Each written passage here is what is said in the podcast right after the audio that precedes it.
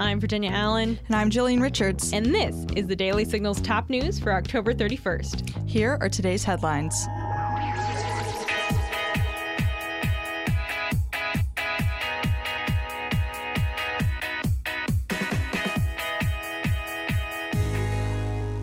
The Supreme Court heard arguments today for a major case on affirmative action. The ruling on this case could ultimately affect college students across America. Affirmative action policies permit universities to use race as a determining factor when considering college admissions. Lawsuits were brought against the University of North Carolina and Harvard University for their affirmative action policies. And now it's up to the court to decide what the law of the land is moving forward. Giancarlo Canaparo is a senior legal fellow in the Edwin Meese III Center for Legal and Judicial Studies here at the Heritage Foundation.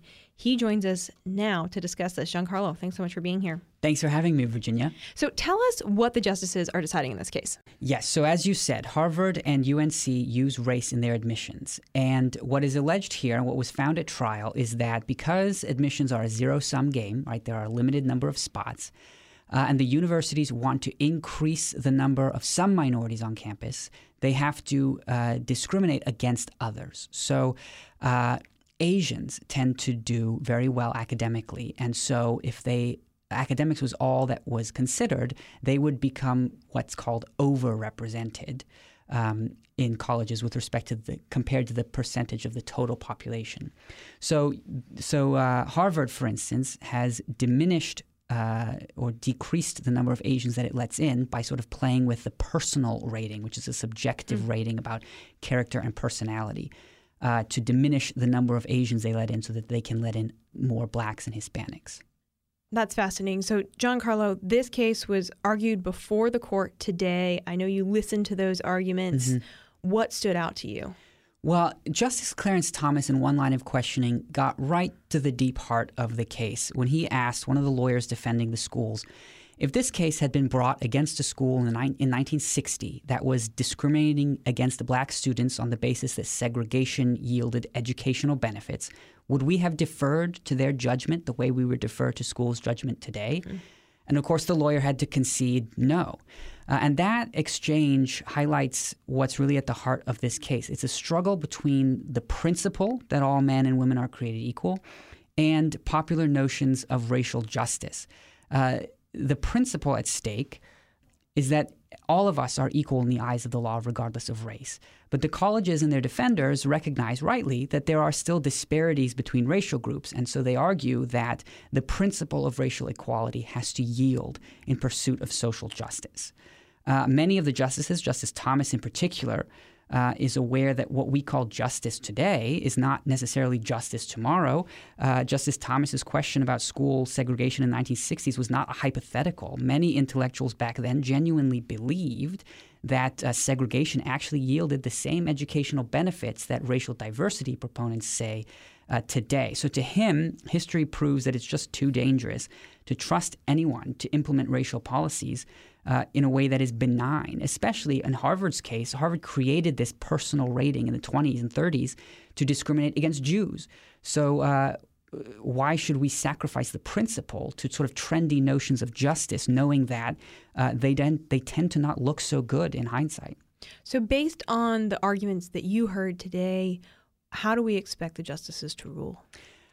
You know, I'm cautiously optimistic that the court will probably say uh, that you cannot use race alone in admissions. Uh, the Constitution is colorblind. The only thing, I mean, just that what it, what we conceive of as, as racial justice today will change. But what does not change is the principle that all men and women are created equal. And I think that there is a majority to stand by that principle. Mm. Be sure to check out Giancarlo's piece in the Daily Signal, where he goes a little bit further in depth on this.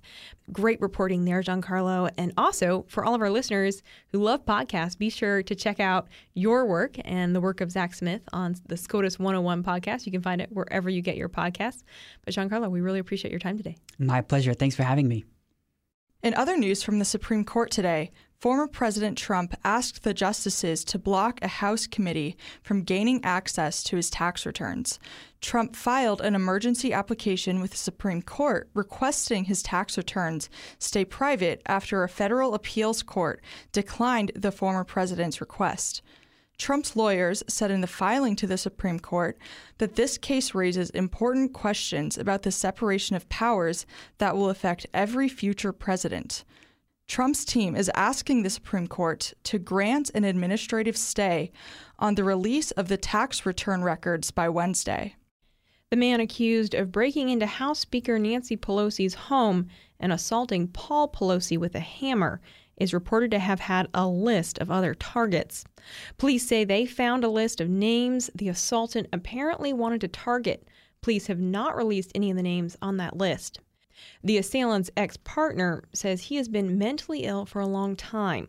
Pelosi was seen visiting her husband at the hospital on Sunday. Two Americans are confirmed dead in the Halloween celebration stampede that happened in Seoul, Korea over the weekend. Steven Blesi and Annie Gieske were among the more than 150 people killed in the stampede. Both were college students studying abroad in Korea. Blesi was a junior at Kennesaw State University in Georgia. He was interested in international business and he hoped to work in East Asia one day. Blesi's father posted a photo of his son on Saturday night, asking if anyone had any news of their son who had attended the Halloween celebration. On Sunday, the father wrote on Twitter, We just got confirmation that our son died. Thank you for the outpouring of love. We need time to grieve. Annie Gieske was a nursing student at the University of Kentucky. She had just celebrated her 20th birthday on October 28th. President Biden said Sunday that he and the First Lady are devastated to learn that at least two Americans are among so many who have lost their lives in Seoul. Our hearts go out to their loved ones in this time of grief, and we continue to pray for the recovery of all who were injured. More than 80 people were injured in the tragedy. A new study on teen screen time was released today on Halloween that is appropriately frightening. According to the study reported by the Federalist, Americans ages 11 to 18 spend an average of 10 hours a day staring at a screen. That does not include time on screens for academic purposes. Teens are spending 10 hours a day texting, playing video games, scrolling social media, or doing online shopping. A team of researchers completed the study, including psychologist Jean Twenge, who is the author of iGen and Generation Me. Twenge and the other authors write that they found the adolescents most likely to be depressed, lonely, and dissatisfied with life are heavy digital media users in step parent, single parent, and other non intact families. The link between excessive technology use and poor mental health is larger for youth in non intact families compared to those in intact families. The study found that children in intact families spend an average of 63 hours a week online, while children in broken families spend an average of 77 hours per week online. That's an additional 14 hours a week compared to kids from intact families. We will leave the link to the study and the Federalist report in today's show notes. And that'll do it for today's episode. Thanks so much for listening to the Daily Signal's top news. If you haven't gotten a chance, be sure to check out our morning show right here in this podcast feed, where we interview lawmakers, experts, and leading conservative voices. Join us tomorrow morning for the Daily Signals interview edition. I'm going to be sitting down with Faye Bencosme to discuss her new book, You Are Not Your Race. Also, make sure you subscribe to the Daily Signal wherever you get your podcasts and help us reach more listeners by leaving a five star rating and review. We read all your feedback. Thanks again for listening. Have a wonderful night, and we'll see you right back here tomorrow morning. The Daily Signal podcast is brought to you by more than half a million members of the Heritage Foundation. The executive producers are Rob Bluey and Kate Trinko. Producers are Virginia Allen and Samantha Rank. Sound design by Lauren Evans, Mark Geiger, and John Popp. To learn more, please visit dailysignal.com.